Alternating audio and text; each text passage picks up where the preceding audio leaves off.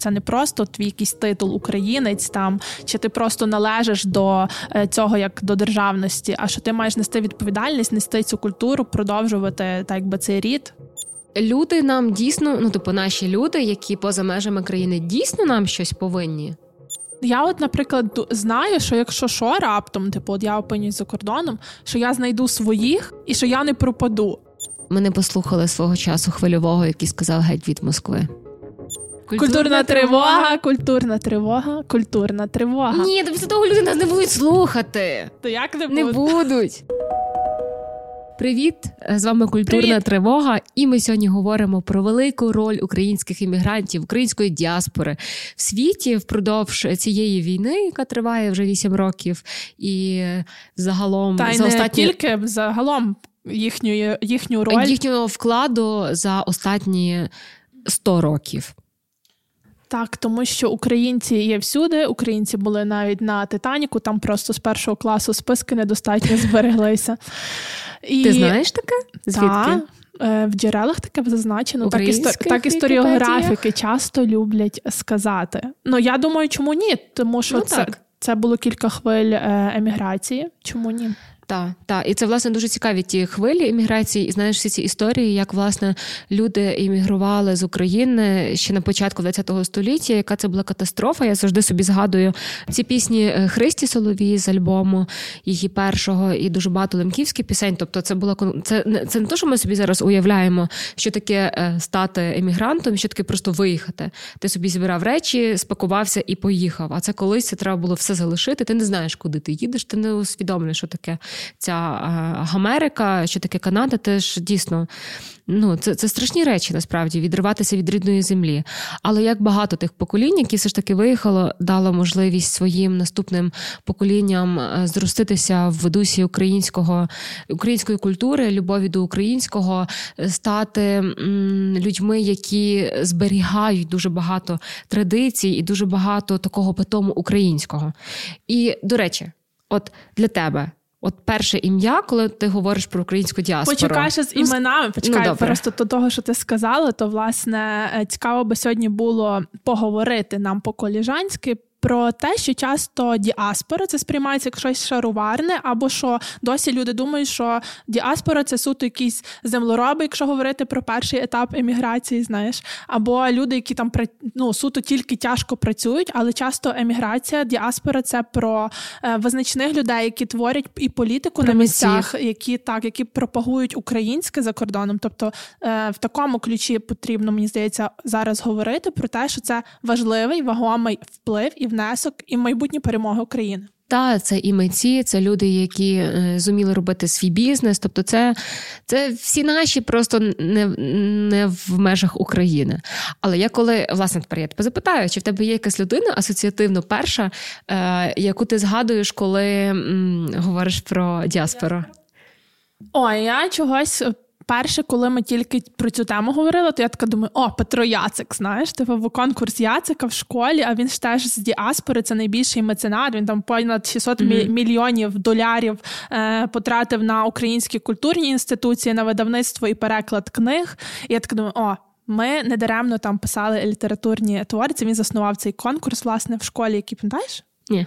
Не не брала участь, ну коротше, цей славнозвісний. А запитай мене, запитай мене. Е, Питаюся тебе, слухай, е, як ти там казала. А що що тобі спадає на думку, як ти, ти слухаєш слово діаспора, і хто яка перше ім'я, там прізвище? Квітка Цісик. О, Квітка Цісик. Квітка Цісик. Квітка Цісик, до речі, ти знаєш, як вона е, починала?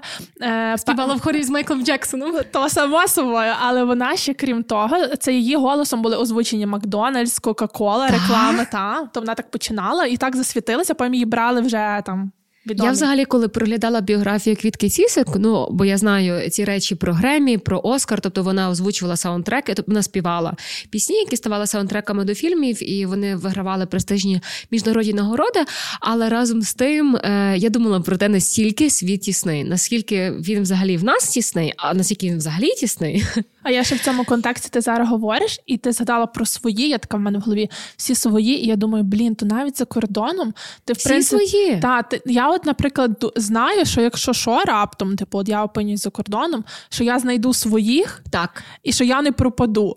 Так, Отак. я знаю добре, хто в Чикаго, хто з моїх твіттерських в Чикаго, хто з моїх подружок, з якими я там ще гуляла, коли нам було років 16. Ага, що там в них, там туди-сюди, хто. Ну, тобто, ти знаєш так, хто знаєш, хто в Нью-Йорку, хто в Вашингтоні, хто в якомусь там, знаєш, якісь там Каліфорнії, якісь де, там. Де тебе який дядько, хресний вуйко по третьому коліну твоєї мами. А моя бабця колись говорила: у мене взагалі такий ще спогад е, з дитинства пов'язаний з діаспорою. Це мій Вуйко Юзик, це моїй прабабці рідний брат. Е, ну, власне, їх війна роз'єднала. Він таки залишився в Німеччині. Вони переїхали з сім'єю в Україну е, в земноводу. І він коли приїжджав, а він вже приїжджав, коли була незалежна країна. Вони завжди спілкувались, і він завжди передавав ці посилки. mm І в моєї бабці в кімнаті, в креденці, завжди пахло шоколадом. Я не знаю, це от мене вуйко Юзик і Німеччина мене асоціюється з тим молочним шоколадом, який він передавав. І от в мене така, знаєш, от Німеччина це так далеко було. Він так рідко приїжджав, тобто я вже його не застала. Але як там має пахнути шоколадом? Що це за цікава така країна, що в них так все пахне, і все, от, що ти відкриваєш тої посилки, воно таке цікаве, таке, знаєш, таке от, таке, таке особливе. І пам'ятаю, коли я їхала в Німеччину, то моя бабця говорила, що. Ти їдеш куди? Я кажу, я їду в Берлін. А як ти тако від Берліну, там якесь інше місто, ну там якесь нехай буде Ляйпціг, от там біля того міста живе наша родина. Я кажу, баба, але тут там не знаю, кілометрів 400. Та нічого заїдеш по по дорозі. Хоча вже знаєш, ні твої родини мене ну там не дуже сильно з нею е, комунікували там. Але так, от такий світ ніби був такий тісний, тому що там наші. І це цікава думка, бо світ насправді стає завжди тіснішим, коли ти знаєш, що є система координат і дуже дуже там багато таких точок, знаєш, маркерів, тому що там є наші. І говорячи про квітку цісик, квітка цісик і світ тісний, особливо мистецький культурний світ дуже тісний.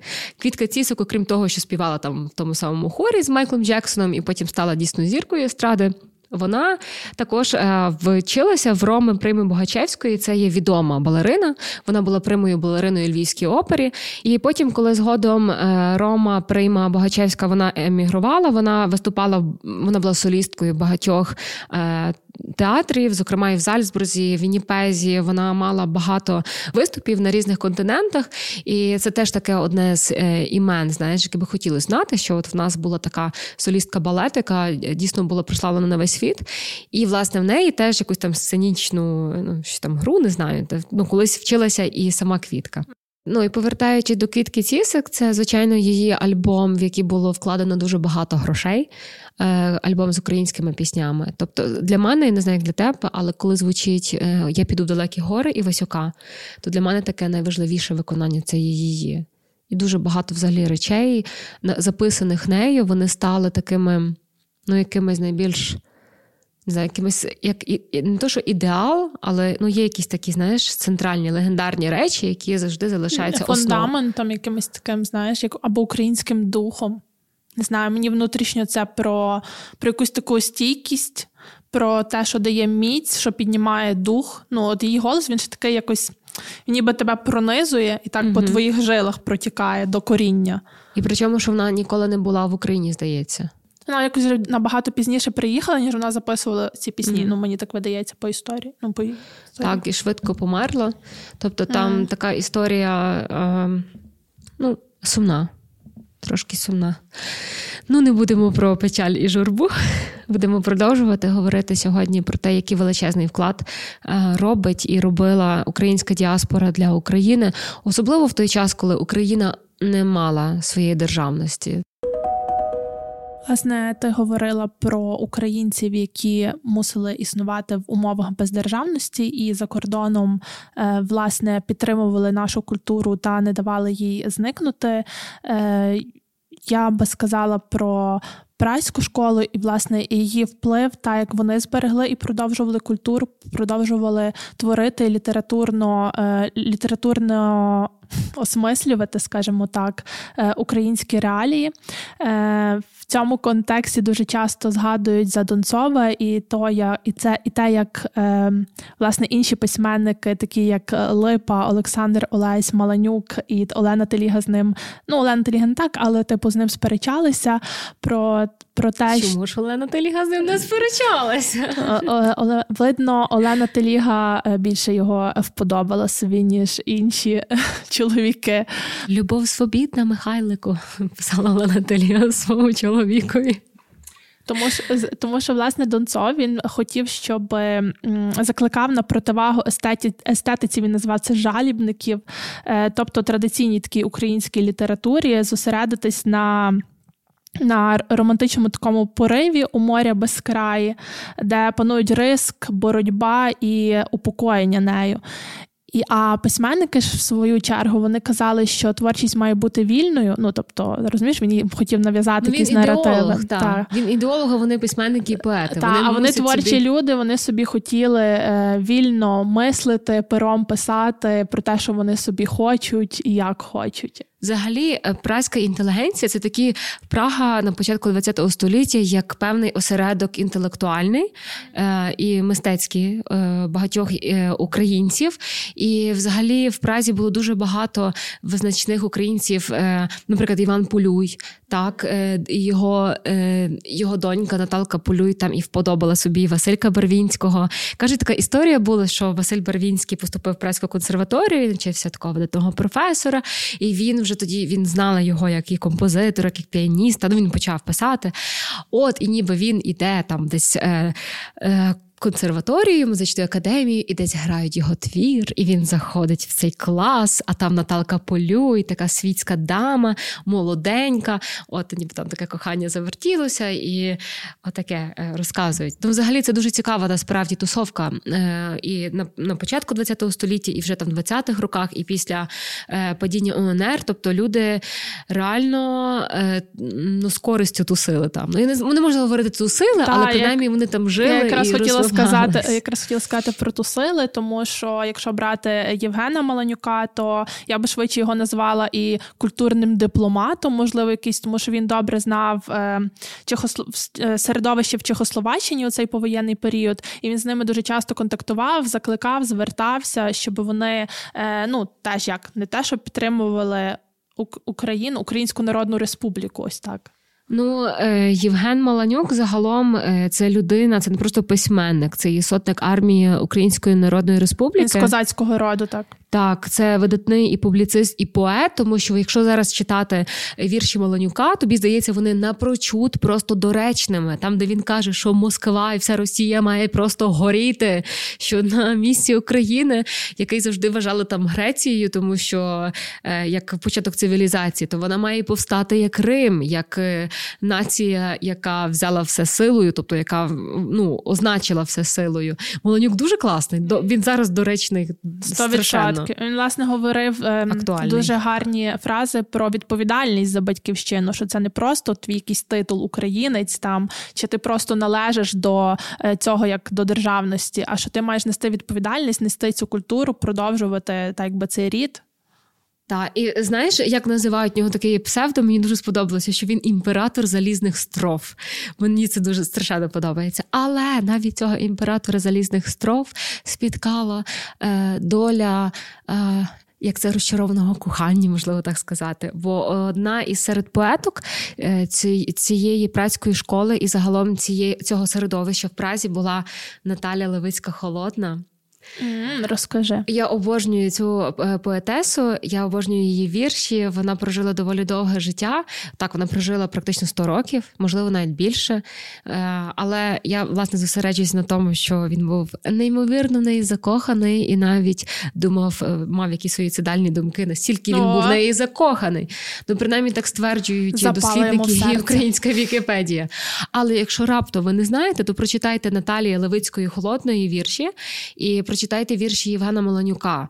Е, вони вогняні. Це правда, що вони вогняні, і він такий дуже. Е, в своєму розчу... він він в нього немає журби і печалі. Він розуміє, що повинно бути дуже багато сили, дуже багато міці е, просто сталі. От в ньому, в ньому вона є.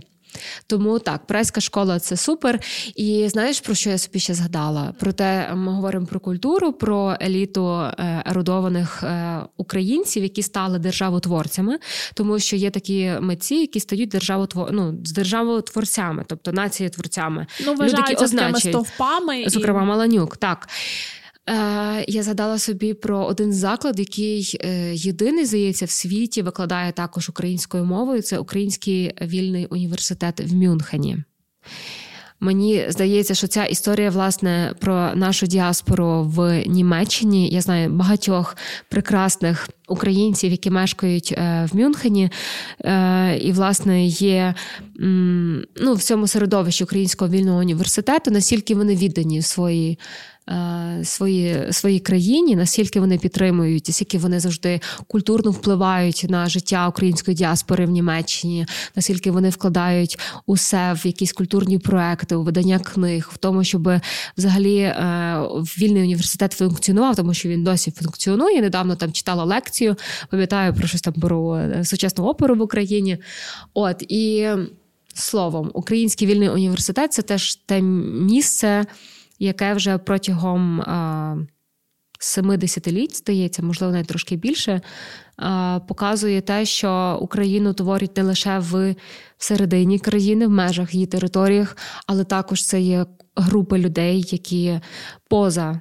Країною роблять важливі речі. Бачиш, як цікаво, що ми от виїжджаємо за кордон, і ми думаємо про творіння, про освіту, mm Про видавничу справу, тому що перші другі, ну добре, перші, напевно, ні, але другі, треті хвилі еміграції вони власне е, працювали над тим, щоб розвинути університети. Це були священники, які власне в першу чергу теж відкривали при церквах. Е, освітні інституції, так само е, священники, які виїжджали такий відомий Іван Волянський, е, перший греко-католицький такий священник, в принципі, за кордоном.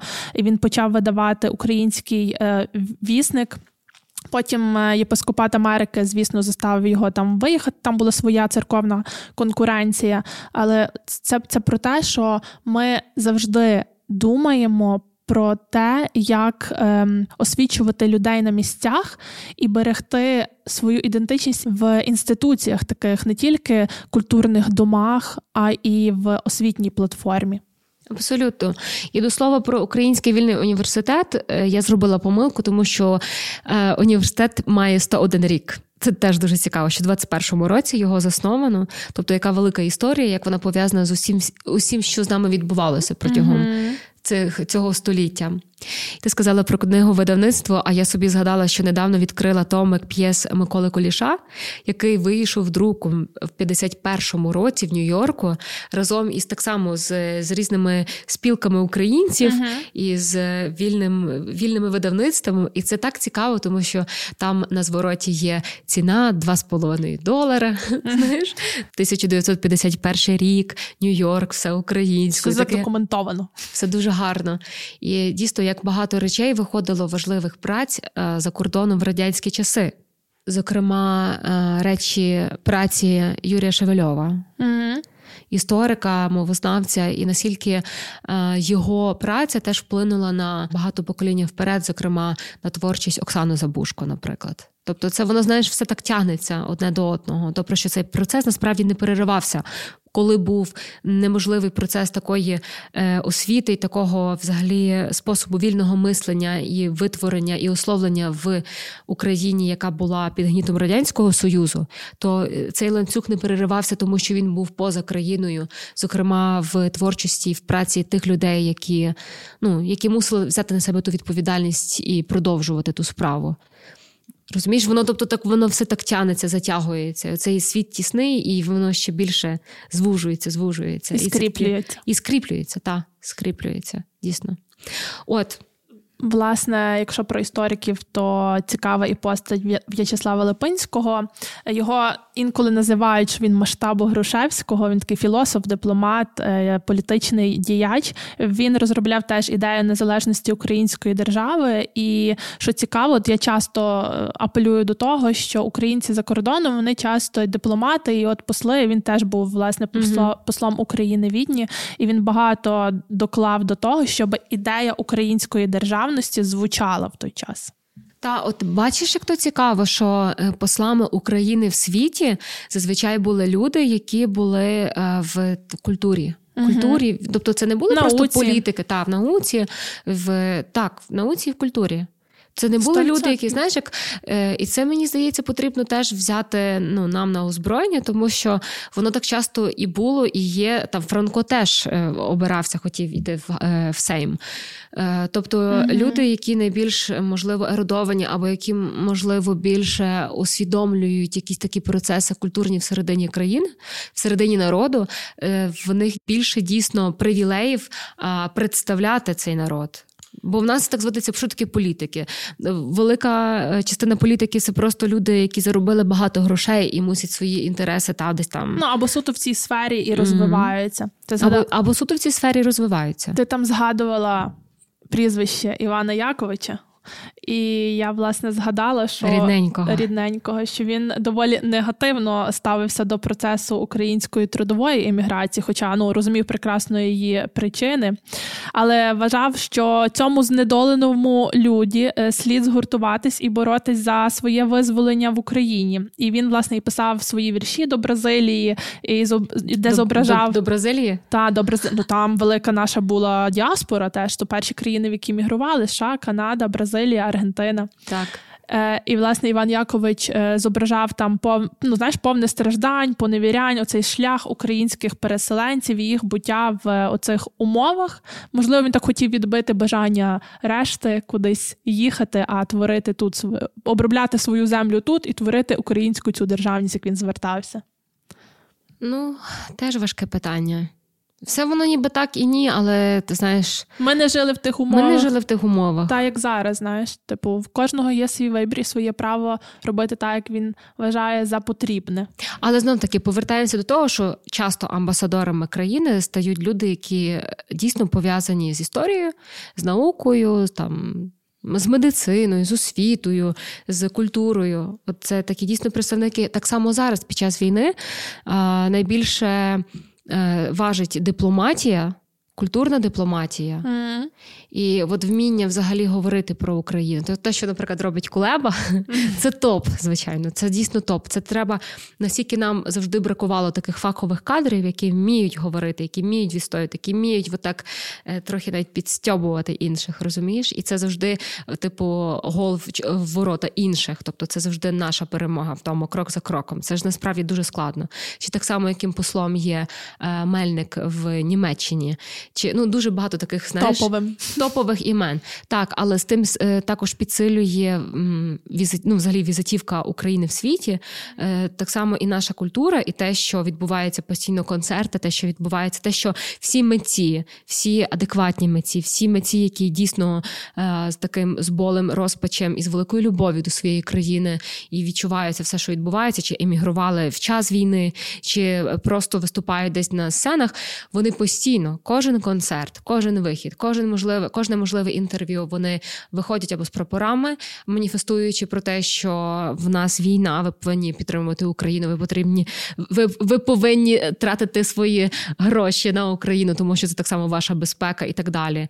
І плюс вони відкривають дуже багато закритого, забутого і незнаного про нас, якраз е, в сфері мистецтва. Це власне про місію діаспори. Знаєш, бо часто про це сперечаються, чи це чи це мусить бути бути тільки знаєш, якийсь місцевий клуб для збереження культури і просування, чи це повинне бути фінансування України, чи як воно повинно виглядати. Я, наприклад, за те, що ну залежно, звісно, від часу, про яку там діаспору, в якій країні і в якому періоді ми говоримо. Але зараз це безумовно і фінансова, і дипломатична підтримка України. От я знаю, що світовий конгрес українців нещодавно в Давосі він виступав власне і дуже гучно е, заявляв розмовляв про е, про Україну. І от для мене це теж про місію української діаспори у світі. І тут таке питання, етичне питання: чи люди нам дійсно, ну типу, наші люди, які поза межами країни, дійсно нам щось повинні?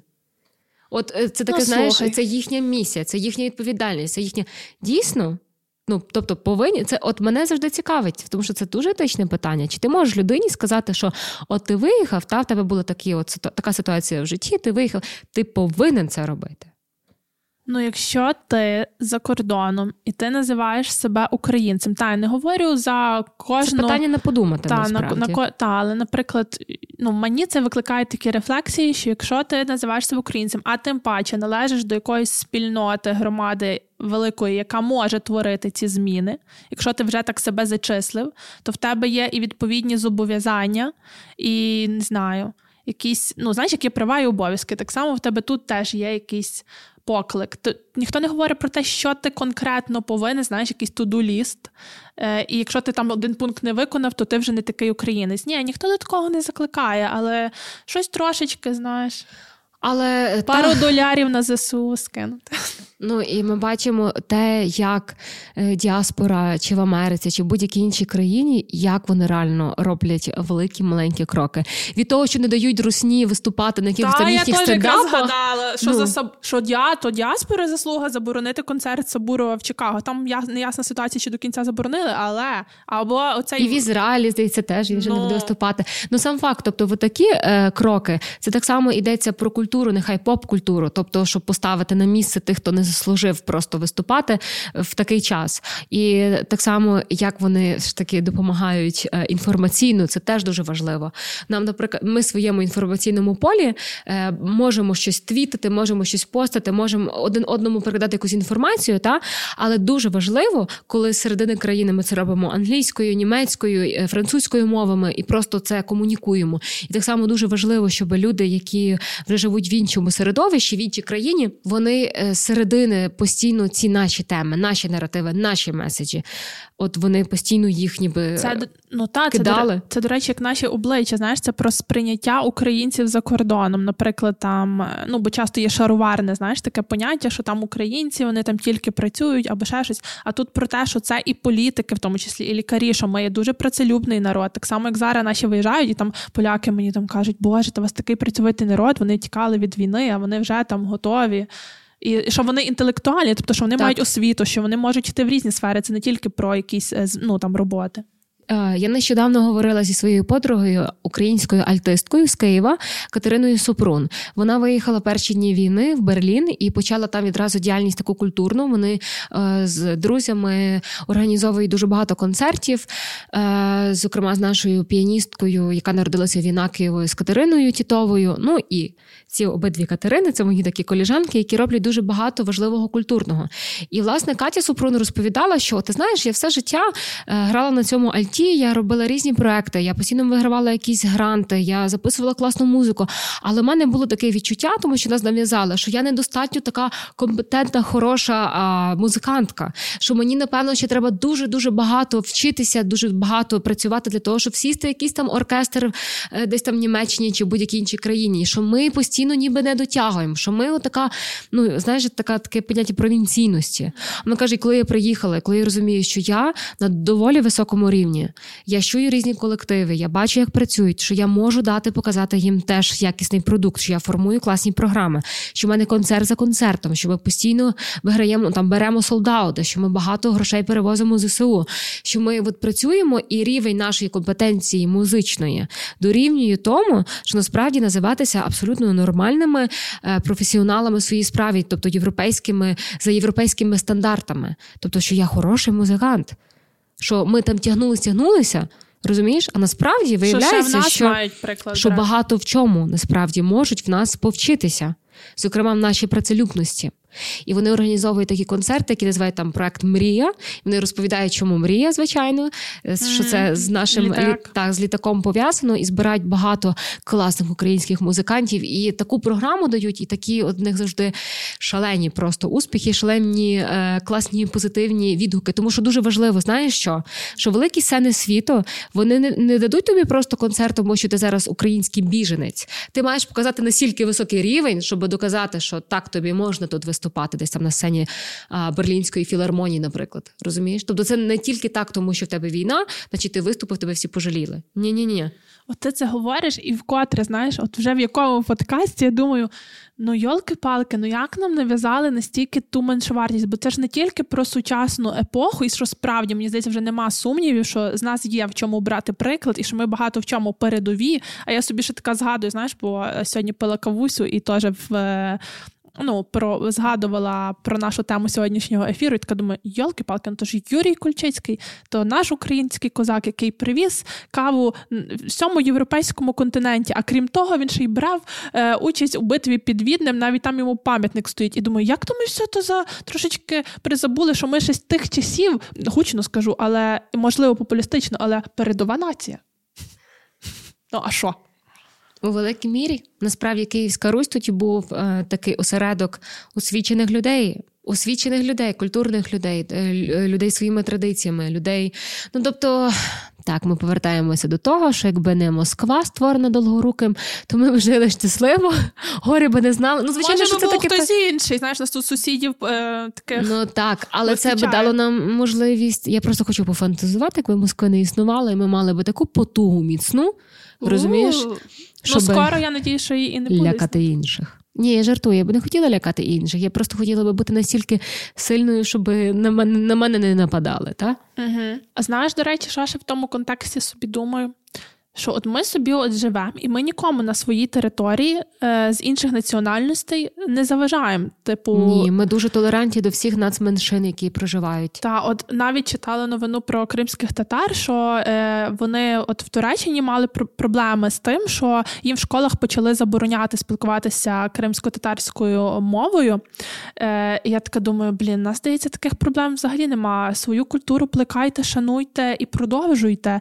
І така думаю, то є сильно. І в контексті того є класні праці, власне, наші інші історія українського різноманіття. Це є книжка е, репортажів Олесі Яремчук е, про національні меншини та реалії життя етнічних спільнот в Україні. Вона об'їздила Україну, тобто там є дуже цікаві класні свідчення. Е, раджу почитати. Угу. От нікому не заважаємо, а нам всі заважають. Доля така. Я тепер, знаєш, це як е, всі кажуть, тепер ми зрозуміли, про що писали українські класики, бо ми такі в шкільній програмі думали, Боже, чого ж так все сумно? Ну бо то так воно ну, і було що ми не послухали, ми не послухали свого часу хвильового, який сказав геть від Москви. Сто відсотків. Ми загрузилися в цьому подкасті. Такі теми піднімаємо, люди. Які теми хочете почути, можете писати е, у коментарях у Ютубі або на зручній вам платформі ставити відгуки. Що, будемо завершувати? Будемо завершувати і дуже вдячні, що ви з нами є. Наші епізоди завжди якось сформовані так, щоб було би про що говорити не лише нам вдвох, але також отримувати від вас фідбеки. І разом з тим, в сьогоднішньому епізоді безмежна подяка і пошана всім нашим за межами країни е, за підтримку, за те, що ми якось єдиний фронт, незважаючи на те, що нас деколи можуть роз'єднувати дуже багато кордонів. Що з вами світ такий тісний, що з вами завжди є до кого податися, якщо буде така потреба, і що ви що ви просто що ви просто що Україна насправді ширша за її кордони. Ого, ти знаєш, кого такі наративи були? Е, боюсь, Знаєш, яких сусідів? Ну, я так про людей тільки.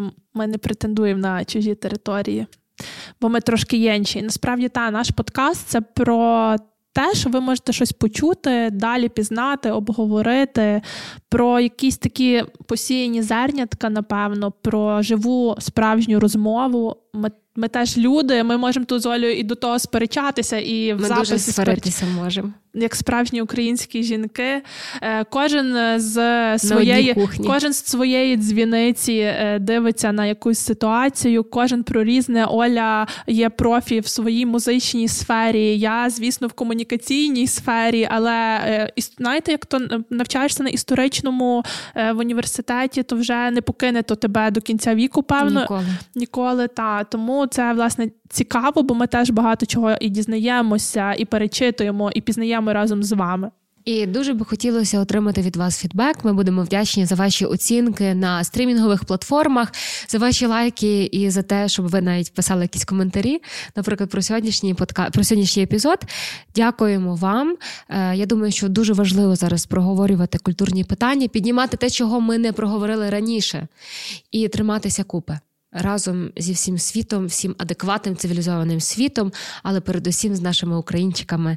Е, українчиками. З нашими українчиками. Слава Україні! Героям слава! Власне, так говорили про діаспору. Це не лише окремі люди, родини, цілі народи, це про велику любов до своєї батьківщини, про збереження культури, цінностей та вплив в регіонах розселення. Ми багато теж про це сказали. І не розсипаємося, тримаємося кубки, чмоки в дві українські щоки.